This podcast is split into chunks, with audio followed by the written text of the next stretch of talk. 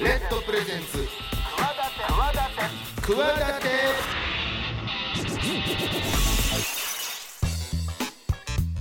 皆さんこんばんはパーソナリティの大岩良正史です、こんばんは、金良雲です。えーこの番組「企て」は私スポーツデザイナーでボイスアクターの大岩良正史と起業家の金良雲でお送りしております明るい明るい明るい未来企て番組です選挙みたい。世の中の常識にとらわれずに企てている方をゲストにお招きし未来の企て語っていきますチャレンジしてる人もこれからの人も目から鱗何かの糧になるような番組になればいいなと思い毎週やってるわけですさあ今週からですねお招きするゲストはあのみんなのマーケット株式会社代表取締役浜野祐介さん、はいあのね暮らしのマーケットというサービスでおなじみですけどもそうですね。暮らしのマーケットやってるみんなのマーケットの浜ちゃんですね。あの CM とかもうんありますから、もしくはもうあ使ってる使ってるねもういろいうんろなんだ掃除エアコンクリーニングだ、えーお風呂場の掃除だドライブレコーダー取り付けだ、インターネットの接続だ、うんもう何でもそうですやねっ。てる暮らしにまつわるサービスを、えーまあ、ネットで比較して、えー購入ができるっていう、そういうサービスですね。これあの金ちゃんあれなんでしたっけそうですよ。ははい。あのー、まあ、いわゆるインターネットのスタートアップ仲間といいますか、うん結構もう10年ぐらい前から、もうまだ全然これからなんですみたいな時から、もう知り合いでですね、うんもう今やもう CM までやるような本当ね大社ジ長になってますけど。あらー知 そうって本る人知ってるよねいろんな人は金ちゃんまあまあまあまあ、そうですね。しかもちゃんとあの、ん売れる前から知ってるってでかいよね売れてから当たり前やけど出会うのそうはなんですよ。あれやけどまあ、僕も長いんでね業界がですね確かに確かに、はいそういう人はねなあの仲良くなるからねう本当に、んそうまああの本人もねすごい後で来たら分かると思いますけどすごいこう、一風変わった感じなんですけどあ そすうごいでも愛されキャラのねゆるキャラなんですけどね、うんうんうん使ったことはある暮らしのマーケッあトりますよえなそれ何頼んだエアコンっすねやっぱりエアコンクリーニングなんかエアコンのクリーニングって昔そんな言ってなかったのになんか最近むちゃむちゃ言うようになったよね、確かに確かにであの水ポで出したらむちゃむちゃ汚い水が出てくるとか、うんうんうんなんか洗濯機とかもうん昔そんな言ってなかったけど実はやった方がいいよってカビドラムがの周りについてるよみたいなとか、うん昔はなんか何も知らない の過ごしちゃって今はねもう掃除しなきゃいけないことがそうやって項目増えてきてるからそうですそうですそうですだからそういうもそういうののが集ままってるんでしょ、あ業者さん集まっがててそう集まっててまあ、こうやっぱりこう気になるどうやって探すか分からないじゃないですか今までまあねうん、だからそういうタウのンページタがウンページタウンページでも電話番号載ってるけどどの会社さんがいいかとか、評判はわからないねうなんんやったら金額もわからないじゃわなかいですらないまあ、それは安心迷路会計でインターネットと比較ができるってことだそうさっきちらっと見たけどそのね顔も出てたからさ業者さんのそうですよねやっぱ顔で出るとこう安心感がありますよ ね野菜野菜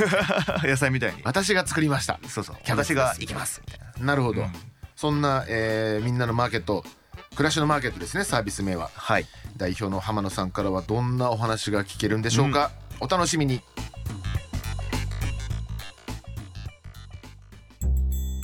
レッドプレゼンツ企て私大岩良利正史と金良雲が22時50分までお送りしています企て会議室さあこのコーナーではゲストの成功体験や失敗談などのエピソードをお聞きし未来への企て語っていただきたいと思います今週お迎えするゲストはみんなのマーケット株式会社代表取締役の浜野祐介さんですよろしくお願いしますよろしくお願いします。お願いします知ってるよ知ってる知ってる暮らしのマーケット暮らしのマーケット暮らしのマーケットをやってるみんなのマーケットの浜野さんみんなの浜野さんみんなの浜野さ ん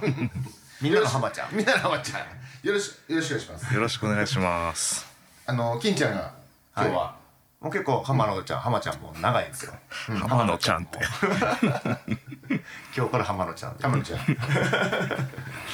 もう前からしてるでしょ前からもう10年ぐらいになるんじゃないですかね。ほうほうほうほうほう浜ちゃんも泡バーでやりましたね、多分最初。あ出たあの前出ていただいた岡さんの、小笠原さんのおさらさんが六本木とか、はい、福えー岡には福岡にもありますけどやってる、あのあシャンパンが飲めるシャンパン、まあ当時はそうですね、最初は青葉の泡バ泡バーそうかやっぱそこ集まるよねー。集まりますね。いろんな方、なるほどそうそうそう。浜ちゃんもじゃあ そのそううちのそのうちの、はいお。一方と結構長くお付き合いさせてもらってて。なるほどはい。あのじゃあそんな浜野さんにいろいろはといもちろん聞いていくわけですけども、はいはい簡単にじゃあどうしましょう金ちゃんから紹介いただけますかそうですね、はいえっとプロフィールになりますけども1986年横浜生まれ、浜子浜子、んで法政大学在学中に学生起業され1社目を学生起業されて、ん今の、えーみんなのマーケットは2社目ということでどんどんどんどんどんどんどん大きくなってきてるとみんな学生の俺学生の時なんかもうなんか大学生の時なんか もう全然なんか意識意識低い系いやでもじゃあ自分で作ったものを売ったりしてたからある意味でもそれはもう全然自分がデザインした T シャツとかがいろんなお店置いてくれと10 5店舗ぐらい東京とか大阪を置いてたけどね、はいはいでちなみに学生の時は何やってたんですかおそう最初のやつそれは学生の時はそうですね1社目を大学2年生か3年生ぐらいの時に起業したんですけど、まあ、広告代理店みたいなことをやっていて学生に向けてこう何か広告を打ちたいと思っている企業さんを、まあ、広告主を見つけてきて、学生にその媒体を提供するというか。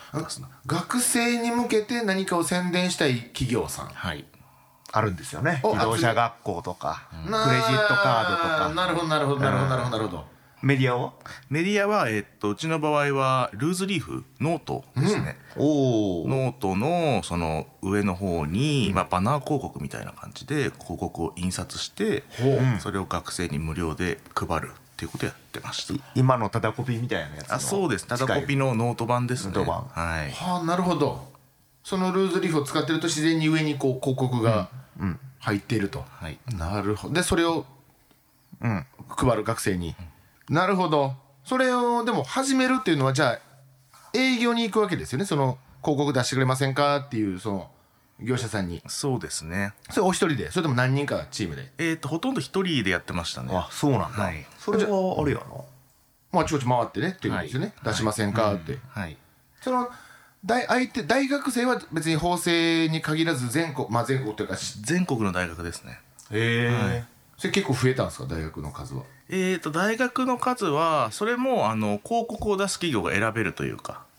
ああなるほどね、うん、例えばそのエンジニアを採用したいって考えている企業さんだったら理系の大学に配りたいっていうなるほどなるほどのでその理系の大学をピックアップして道路使用許可取ってその学校の前でこう手配りで配るとかそんな感じでもうちゃんと許可取 ってなるほどなるほどそうですね私はちゃんと許可取ってましたね今のは使え ます。ね、聞いてる方、もしかしたら、んなんかカットされてんのかって話あるかもしれないですけど。なるほど。でも、自分でって、それちょっと完全にこう、労力がね。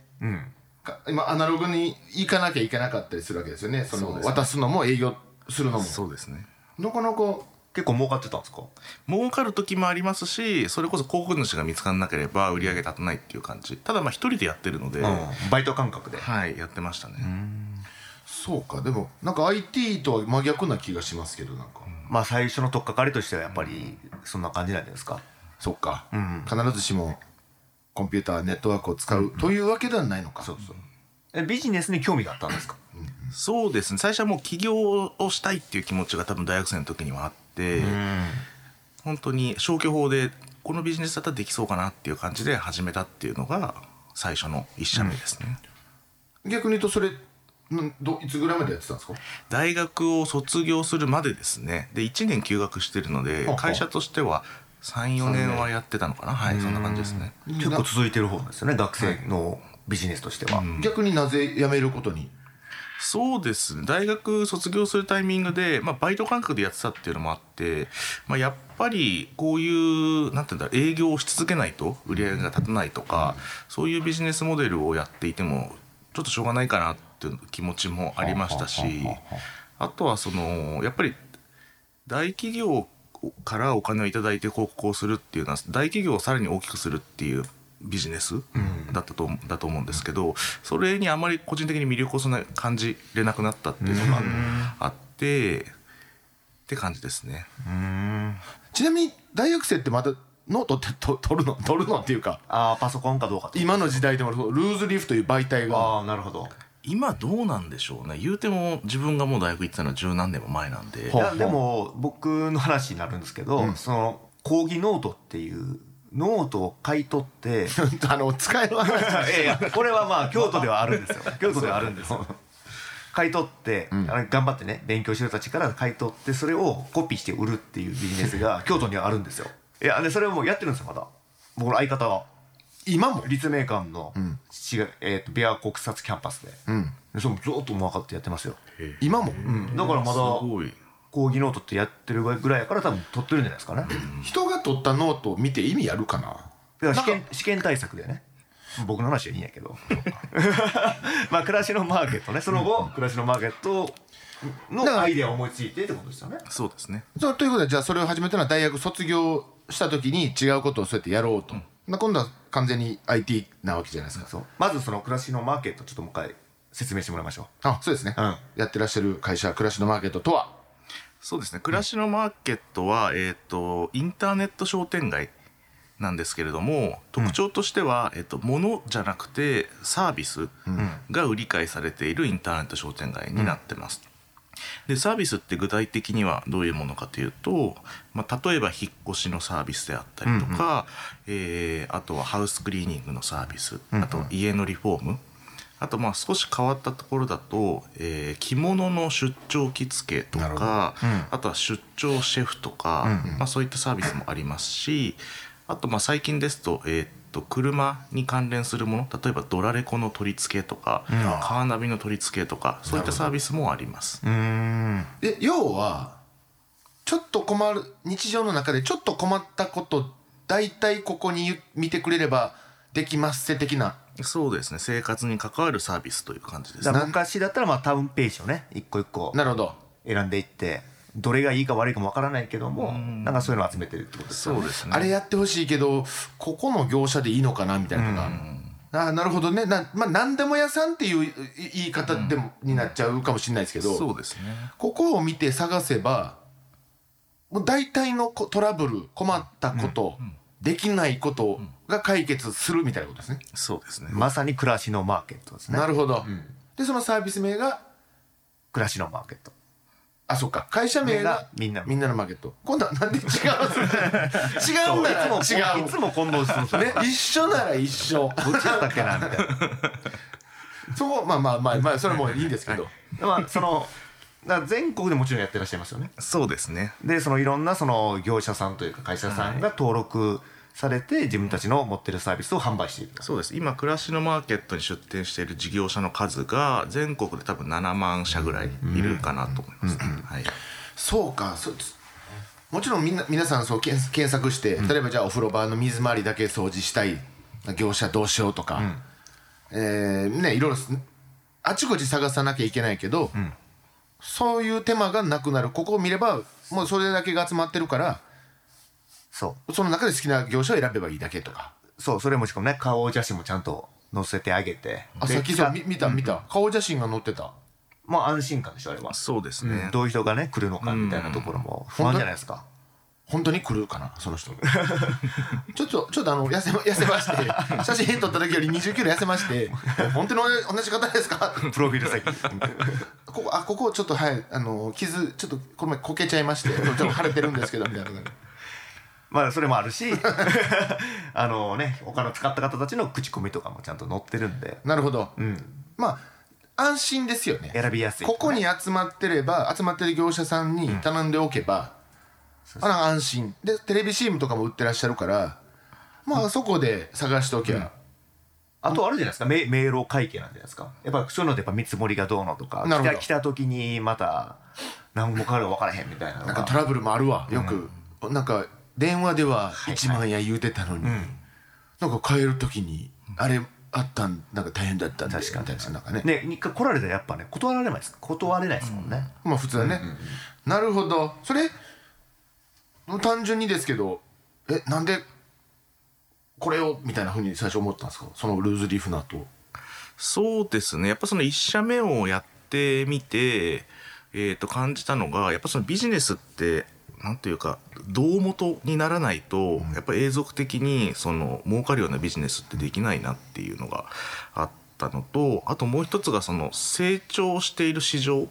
に参入しないとやっぱりそのすでにその市場にプレイヤーがたくさんいるところだとなかなか後から入ってきた小さな会社って勝っていけないなっていうのがあったので、まあ、やっぱり次もし会社をやるのであればそういった胴元になれるようなビジネスモデルっていうのと、あとはその急成長している市場にまあ飛び込んでいこうっていう思いがあって、まあ、それで漠然とその IT で何かしらプラットフォームを作るっていうのはいいんじゃないのかなとは思ってて。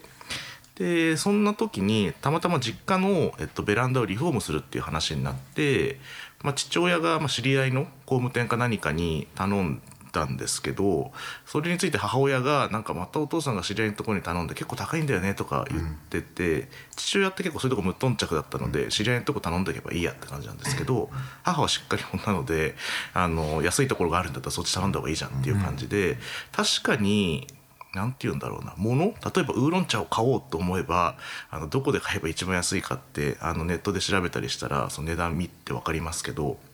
サービスって、えー、とそういうの全然分かんないなと思って、まあまあいくらとでも言えますもんね、値段のねつはい付け方は、なのでそのインターネットで、えっとサービスを料金とか口コミとかで比べて注文までできるっていうものがあればいいんじゃないかなと思って、まあ、そこがアイデアの着想っていう感じですね。なるほどでじゃあそういうまあベランダ修理を頼む両親を見てあこういう家庭内のサービスいいんじゃないか、あじゃあ家庭内の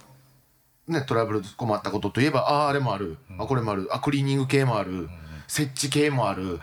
えー掃除とかなんだろうどけるとか、家の引っ越しで、あまあ、引っ越し自身もあるそれで出たこゴミの廃棄もあるとか、まあどんどんどんどん広がっていくってことですもんね、はい確かに家の中って困ったことだらけな感じだね、そうそうそうハウスクリーニングとかなんか言う最近確かにうんリフォームもよく言うエアコンクリーニングエアコンクリーニングも、水回り掃除も、あれなんか今やらやらなあかん年末ちょっとできてないところがあるからなるほどあこれあそうかこれさこちょっと後で見てみ ようなるほど気づけばじゃああれこれいけるんじゃないかとそうですねその家周りのトラブルなことでお集めるだけでも、最初どこからやったんですかまあそう困ったことあるなって思ったけどもリフォームビジネスとしてね第一歩重要じゃないですか、えー、とどの種類のサービスかってことですそうよですね、うんもしくはもうそうそうなんかスタートどんな形でスタートしたのかっていう、スタートの時は割と楽観的であのーなんていうかすぐにサービスとして立ち上がると思ってたので、あらゆる種類のサービスをラインナップして始めたんですけれども、実際には全然そのなんていうんだろうお客さん来なくてサイトに、それ集まるのはできたんですかえー、とそれも結構やっぱ大変でした事業者側を集めるというか、まあそれっぽいですよ出ね何店者やそれみたいなやりそうですもんねそうなんですよね、それも大変でしたね。それでもその学生の時も営業でねいろんな企業さん回られた感じやからまあ得意まあ経験あるっちゃあるというか一個こ一れ個どう全です然多か分違いますよ広告出すような企業さんとその町のね、まあそうか、工務店さんとよくわからんなってなりますもんねその意外とそっちの方が難しかったです、年配の方だったりすると、でもそういうのも全部そうですね実家があの町工場だで本当数人でやってるような町工場だったので割とその暮らしのマーケットが今使っている事業者さんたちの規模に近しくてなるほどそういう意味ではそっちの方がこっちの方が自分としては土地感があったというか話しやすい相手ではありましたね、でもそそう今言ったようにそのよくわからないからいうちは結構ですもう当然、はい全部営業電話してそうですね最初は営業電話してましたね、でもそのおっしゃった最初の段階でそういろんな、えーあるあまあ、ある程度のジャンルの業者さん揃えましたそれは最初今全国かもしれないですけど、最初は関東だけですかそうですねですよね東京というか関東だけというか、でよし始めようだけども全然来ない全然来ない人がはいあさあ困ったそれそれそれを相談するマーケットがあればいいんですねいや集めたしサイト開いたけどうまく人が集まらないんですけどどうしたらいいでしょうかみたいなでもそこからどどうしたんですかでも本当そうですねやっぱりそのお金がないのでもしお金があればその広告を打ってお客さんをサイトに連れてくるとか、そういうことができたんですけど、そういうお金もなかったのでもうとにかく一件一件あの電話をして事業者さんの数を増やすっていうところだけ頑張ってて。たくさん事業者さんが集まればいつかお客さんが来るだろうという希望のもとにやってたという感じですね。それでも全く根拠ないですよねはい、今の自信のある返事には根拠あったけど ねはいででじゃあそうやってとりあえず揃えるだけは揃える準備だけは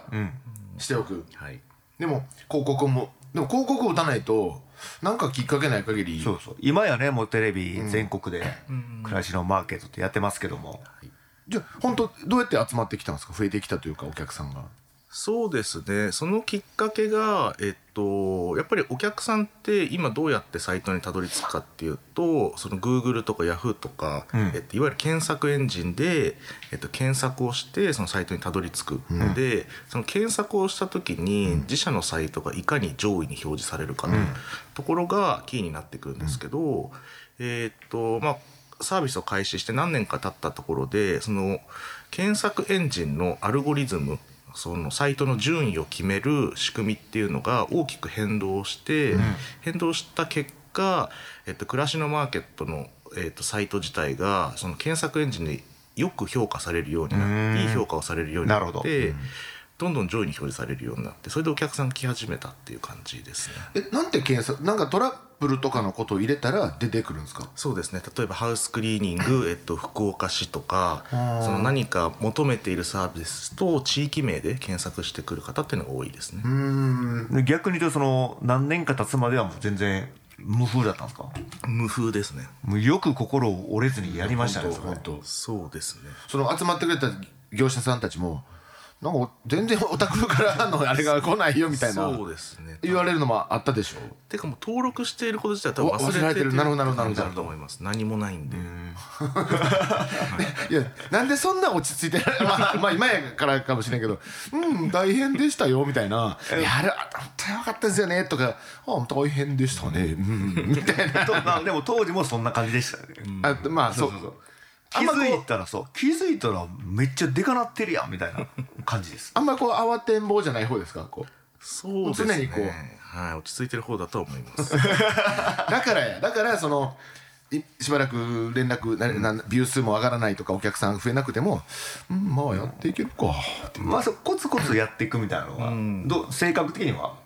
あるんですかねなんかその中でもう本当にたまにポツンと1件、あの予約が来たりとか取引が成立するってことはあったので1人でもお客さんいるってことは2人になるしその次の日が4人になるかもしれないし、なるほどっていう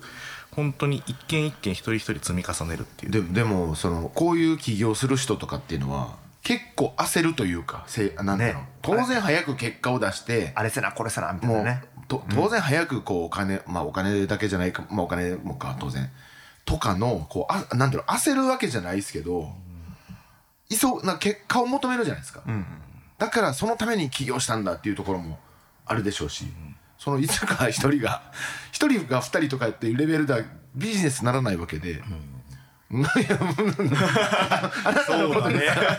そうだねみたいな顔してまそんすけど、ね、な人いるんだみたいな。いやいや、あなたのことですよ。じゃないですか。ほん、え、本当なんでそんな落ち着いてられるんやろ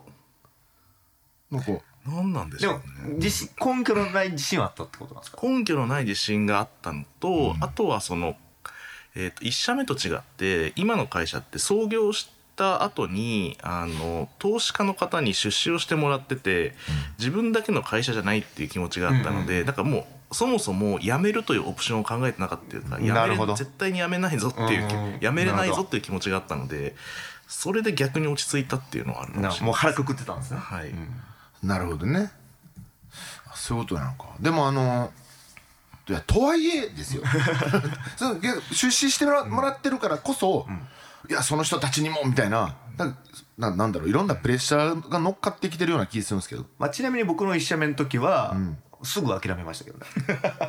あダメだとクーポンの授業やってたんですけどああれ、まあでもちょっとね環境は違いますけどねあとはちょっと時代性もねそうそうそうぶドカーンとなってピシュボンビュンとガクンとなったから、はい、確かにやめづらいやめれないですよね、まあ、僕らの場合はそのお金出してくれる人ももう、あのー理解があって、もうこれちょっとさすがに厳しすぎるから、ちゃうことをやった方がいいんじゃないって逆に言ってくれた感じだったんですけど、なるほど、そうあよかったそんなふうに言ってくれたみたいな感じだったんですよそうですねなるほどだったら普通ないですこんだけ変わんの事業がああまあ、そうね、そうそうそうそうまあ、でもああいうふうにちょちょっとしたブーム的にまでいけばそういうチケットクーポンのクねーポンのあのね一時流行りましたけど、そうなるとあの三角形上がって下がってが分かりやすいから、まあまあ確かに確かにジャッジしやすいそうかもしれない、ずっとへなんかちょび上がりちょび下がりのままずっと平行線みたいなのであれば、まあ、もうちょっとやってみようか、あまあ、ああして工夫してみたら伸びるかもねみたいなんでこう、ね、試行錯誤して続けるっていうのがあったとしても、そうかそその発想としてはだからなんだろうこういろいろ集めて、いろんな業者身近なで決してそのなんだろう最先端の技術を集めてるわけじゃなくそうですねほんとちょっとしたその身近なものね身近な、あの接続あインターネットの接続、えー車のちょっとしたこすあこすったどっかへ技術屋さん知らんかとかもうちょっとしたこととかってなんか意外になんだろうもうええか面倒くさいしこのままでええかって思いがちやけど、あこんな簡単に連絡できるんだったらそうですね頼んでみようか、リピーターー多そうですねあれもこれも頼もうみたいなねあと一回やると人にも紹介するかも、そのそれこそ確かに確かに同じようなトラブル抱えてるね、ご近所さんに、俺うちはそれここに電話してやってもらったよみたいな、実家とかねだから実家とかね、あ兄弟とかねそうね家帰った時に「車傷ついてるやん直しいやんもうええねんええねんめんどくさいめんどくさいもうあもうこっちでやっといて手配しといてあげるわ」って息子がやるとかね、なんかなるほどなんかドカーンっていう大きなあれじゃないですけどちょっとしたちょっとしたことが、みんなには必ずあるトラブルやから、これはうわそれはうまいこと言ってるわこれそれはうまいこと言ってるこれだって絶対にあるもんうんある絶対あるね絶対ある今だからそういうこといくつありますかってしゃったら絶対5個か10個ぐらいみんな出てくるよ、あ壁の実はクロスちょっと剥がれ端っこ剥がれててとか、あエアコンもちょっと3年ぐらいやってないわとか、いっぱいあるもん絶対確かにうん僕は完璧です一個も問題ありませんなんて人なかなかね、いないから、これは言ってるわそれなってるわちなみにこれ登録最初するんでしたっけそうですね事業者の方は、はいあいやあの使う側はそうですねユーザー登録みたいなものをしてもらいますねそれは人数は言えるんですかね今どれぐらいいるかっていうのは人数は今あれ公開してんのかな あしてな かったしてなかっその辺ちょっとチェックしといてもらってはい望んでもらっていいですかね たくさんいますたたくさんですねやっぱもうじゃあこれ儲かってる人の言い方や言えへんやつたくさんいたくいくら儲けてますかたくさんですみたいなほらはっきり言わへんタイプのまあでもそのもちろんあれでしょそのグラフで言うとこんなこうね右肩上がり綺麗なみたいなやつでしょそうですねずっと増え続けてはいますね、えでちなみに何年十十何年でしたっけ今2011年創業なのではあはあはあそうですねちょうどえっと一周はいぐらいうん前のうさぎ年から次の今年のうさぎ年まで来た感じのその辺ちょっとどうやってこの落ち着きっぷりどんな少年時代を過ごせばこの落ち着きっぷりで焦らずビジネスをやれるのかあたりも含めて次週ちょっと続きいやいや過去をちょっと聞いていきましょう。行きましょうということでこの企て会議室ゲストに来ていただいたのはみんなのマーケット株式会社代表取締役の浜野祐介さんでした来週もまたいろんなお話聞いていきたいと思いますありがとうございましたレッドプレゼンツ企て私大岩良利正史と金良雲がお送りしております番組ではメール募集しておりますくわアットマーク RKBR.jp KUWA アットマーク RKBR.jp お待ちしてます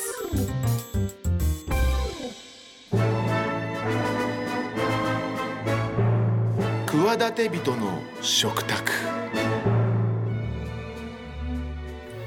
さあこのコーナーはゲストの方の記憶に残る一皿とそこにまつわるエピソードなどをお聞きし食にまつわる話をしていこうとそういうコーナーでございます、えーゲスト浜野祐介さんに記憶の残る一皿伺っていきましょうさあ何かありますかありますうんチャイニーズカフェうんエイト六本木店うんうんうんあのー、エイトというと、はいまあ、東京では何店舗かあって、そうですね24時間やってるところですよね、 24時間やってます、それのだってチェーン店じゃないですかはいえー恵比寿とか当時でも1個じゃなかったですかね六本木店が今ちょっと増えてるけどここでも十何年前からうんあ恵るあ比る寿恵比寿使ってますよあ本当ですか、うんあーあと青山にもありますけど、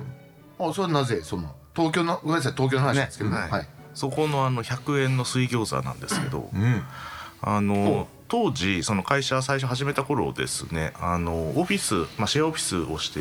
借りててそこが六本木にあったんですけど、まあ、やっぱ夜遅くまで仕事をしてでその後行くってなるとやっぱ24時間やってるっていうそこでしかもそこすごい安くて、水餃子100円。なんですよでチャーハンとかも300円ぐらいで食べれて、やっぱお金なかったんで、安くてお腹いっぱいになるっていうのでそこに本当に何回も何回もしょっちゅう行ってたので、思い出深いっていう感じです、ね、なるほどあの結構まあまあよくある苦労し苦労してた時の、そういうどうやって安くボリュームなるあほどって美味しいもの食べようかって考えてた時代とか、まあ、芸人さんとか、そうですけど、まあやっぱそういう時のって残りますよね記憶に、なんか目つぶったら本当に匂いもしてきそうなぐらい、そういう時のって、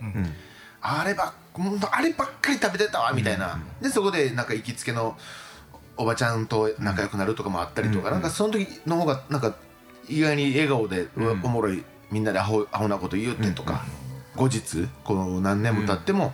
話したくなるようなエピソードが多いというか。でも水蔵餃水 あ水餃子なんですね。その中でもねその中でも水餃子一番安くてお腹いっぱいあなになるるっほどてうんでも謎のなんか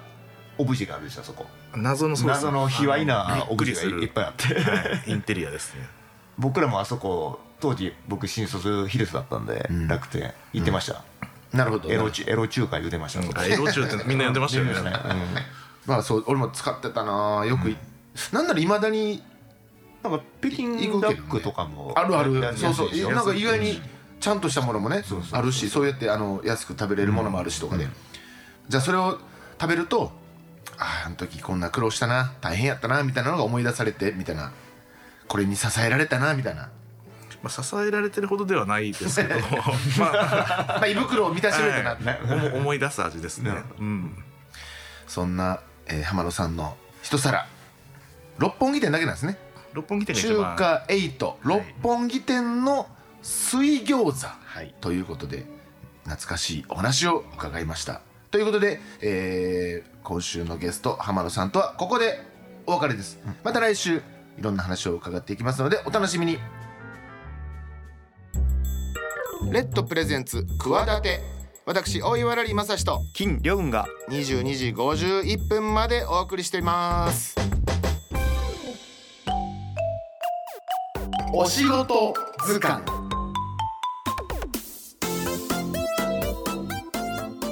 さあこのコーナーは世の中の数ある仕事の中で新しい分野の仕事や新しい取り組みをしているお仕事を紹介していきます今週お話をお聞きするのはさあ金ちゃんどんな方でしょうかはい、えー日本フードリカバリー協会代表理事の上田さんに来ていただいてます、えー、すみませんどんごめんなさいどういうジャンルのお仕事なんでえすっ、とですね、まあちょっと簡単に説明すると、うんまあレッドもそうなんですけど食品ロスの問題に取り組んでいらっしゃるっていうのが、まあフードリカバリー協会なんですけども最近ちょっと話題になってるのがコミュニティフリッジという、まあちょっとまあ説明は上田さんにしてもらった方がいいかなと思うんですけども、あのーまあロスになりそうな食品を集めて、うんでそこがですね、まあ、スペースがあるんですけど、まあ、で人が出へ出入りできるような冷蔵庫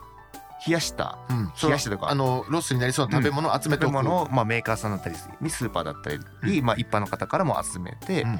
集めておくと。うんで、まあ、生活困ってる方うん、がそこに登録をして、うんえースマホピッとかざすと入室ができるんです。ああその倉庫のはいでそこで、えーそう食べ物を、まあ、取っていけるというかなるほどなるほど、はい、っていうまあそういうロスになりそうな方と生活困ってる方をこう結びつけてるような活動をされてらっしゃると。上田さん、合ってますかはい、大丈 夫です。大丈夫で食品ロスになってるものを、えー寄付に回す、あうんうのん必要としてる人に食品使ってもらえるように。す ロスになりそうというのはなんだその期限が切れそうとかそういうことですかあ、そうですね。あの基本的に流通から外れた食品っていうのがありまして。であのよく言われる3分の1ルールスーパーの商い観光食品流通の商い観光の3分の1ルールっていうのがあって、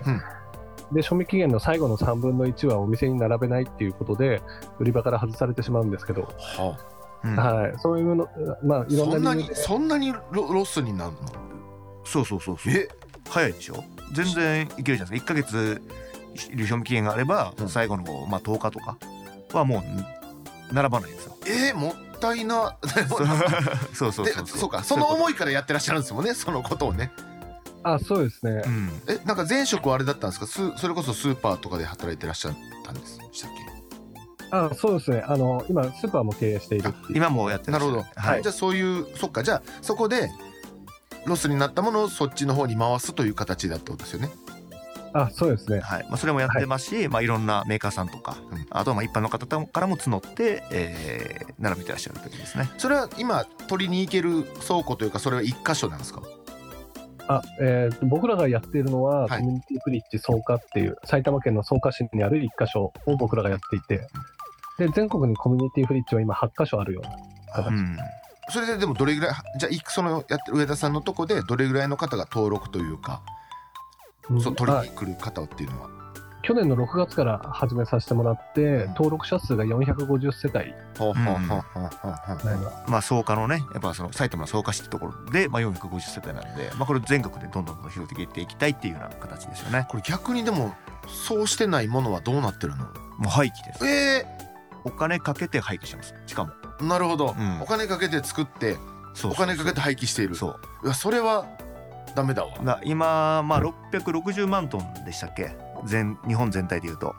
あ今ですね、えー一番直近のだと522万トンっていうのまあが、まあ日本のうん食べられる状態で捨てられてる食品っていうふうに、まあ、よく言うのは日本人が一人お茶碗一杯分の、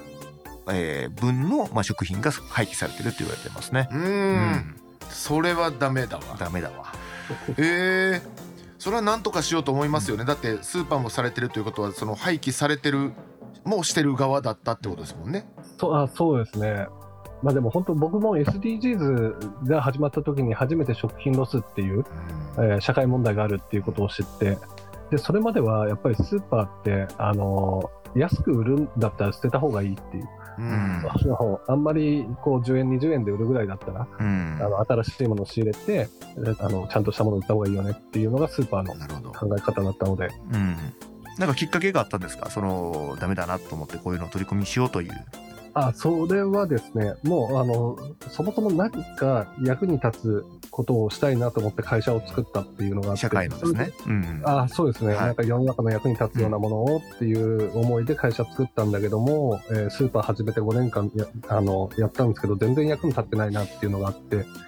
でそれでその SDGs が始まった時に、まあ、食品ロスっていう社会問題があるんであれば、それに貢献できるようなお店を作ることができたら、なんか僕らも役に立てるんじゃないかなっていうふうにうん思って、それで食品ロス削減をに貢献できるスーパーを作ろうっていうのが始まったっていう。いやでもこれはどんどんどんどん広がっていかないとだってまだその8箇所しかないということはもっともっともち多ろんくのものがまだまだうはん破棄されてる廃棄されてるうんままだっていうことですもんねそうですね。へえ素晴らしいだってこれ自身はビジネスというかお金になってるすることじゃないですもんねお金もらってうあげてるわけじゃないですもんねだってそうですね、もう無料であのうん寄付するようなものなので、いや確かにでもその無駄になってはお金かけて廃棄してた時代からするとみみんながウうん。そうィンウィンなそうですね。システムといそううそかうそうそう。やっていかなきゃいけない話ですそうよですねね。。うん解決しなきゃいけない問題なんで。いや食べ物はね、うん当たり前ですけどなそそれもったいないねうん。それはもったいない食べていこうみんなだって、まあ、あと3分の1もあるってことは今日明日食べる分なんてぜいいくらでも余裕な 네,わけでしょ全然大丈夫すいや素晴らしいですね、これはちょっともっともっとあの増えつつあるんですか傾向としてはこういうこ取り組みをされる方というかあそうですね、今すごくあの僕らのところにもすごく問い合わせが多くて、いろんなところでやりたいっていう声をいただいているので、これからどんどん増えていくんだと思います。いやこれはもうぜひぜひもっともっと広がってほしいシステムですねそうですねちょっとあの短いお時間だったんですけどもいやちょっとかあの僕もちょっと勉強させられたお話でありがとうございましたいい話を伺いました、ということでありがとありがとうございうまごす。ざいますうん。はい。今日はあの日本フードリカバリー協会の代表理事上田さんにお話をお聞きしました。すいませあんり以がとうございまし上たありがとうございましたまたあのはい、ありがとうございます。あのその後どうなったかのお話も機会あれば伺わさせてくださいはい、ありがとうございます。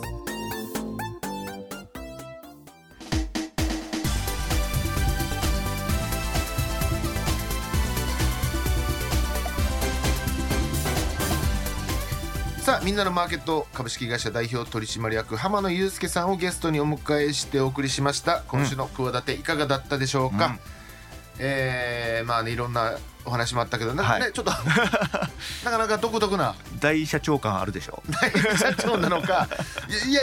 だか大下なのか大下っていうかなグルフア社長どっちなのかわからないね、ドシンとしてるのか、まあ、なんか僕は世の中とは関わりたくありませんと言ってる方なのかなんかよくカピバラのようなわかるわ かるお風呂に使っててほしい感じがそうですね ちょっと見ときたいですよねずーっとみだだ見てても何にも言わへんやろうな実況とかしときたいですねライブ で何もしないけどみたいなあれこれ静止画っていうねさあそんな浜野さんのな中で金言ありましたか、金言はですねコツコツうんぴったりですわサービスと、まあ、本人のその性格というかパーソナリティとかサービスがこう合ってますよね全然さ焦ってない、うんなんか多分あのその広告やってたら失敗してると思います多分あれああ、うんそっかだって取り合いやしそうそうそ時間は早い方がいいしみたいなそうそうそう広告業界どのっちかというとこ中うでカリーみたいな感じじゃないですか狩猟なかるほどこう濃厚かっていうとこう広告がまあそういう狩りみたいな感じで今のサービスはあー広告がねののあー濃厚型といいま自分すのかそうそうそうあ春になったら芽が出るよとそう 秋になったら収穫えー収穫できるよとそうかさあそういうことねそうそうコツコツね、スピード感としてスピード感もそうだしまあそうコツコツすることによってだんだんサービスが積み重なっていくみたいな感じなんでコツコツ型のコツコツ型の確かにそうよねだってまな焦焦ったことあんのかな電車とか多分走らないですよねこうパパなんかもーうンなってもこう 次でいいやあ30分後かまあいいか って分からんいや知らんけどペースを乱さない感じででもコツコツってのは基本ですけどね、まあ基本ではあるんですけどそう何事もうん、まあでもその濃厚の話でいうとやっぱ3多分数年こう芽が出ないって言ってたじゃないですか、あれ耐えれるのはやっぱすごいと思いますよ、ね普通やっぱ心折れちゃいますもんしかもその先にねあるかどうかは分からないわけですから収穫が、そうそうね確実にいや5年経てば4年はしんどいけど5年目に花咲くよって言われてればあれあれやけど、うん5年経っても10年経っても分からないですよ出ない可能性もねあったりももちろん高かったりするわけじゃないですかこの番組もコツコツやっていこうねほんとやっていきましょう、うん、さあこの番組ではですね皆様からのメール募集しています番組の感想やゲストへの質問など気軽にお送りください宛先はくわ @rkbr.jp kuwa @rkbr.jp 番組公式ツイッターアカウントは rkb くわ公式ハッシュタグはハッシュタグカタカナくわだてです番組の感想などハッシュタグつけてどんどんつぶやいてください来週もですねゲストには浜野さん来ていただいてちょっとね幼少期からの話とか、うんそうですねうんそうあの落ち着きっぷりをどうやって生まれたのかうんみたいなとこから探っていきましょちょっと行きたいと思うんで、ぜひぜひ皆さんお楽しみにということでお相手は私大岩ラリー正史とう金良雲でしたまた来週も企てていきましょうバイバイバイ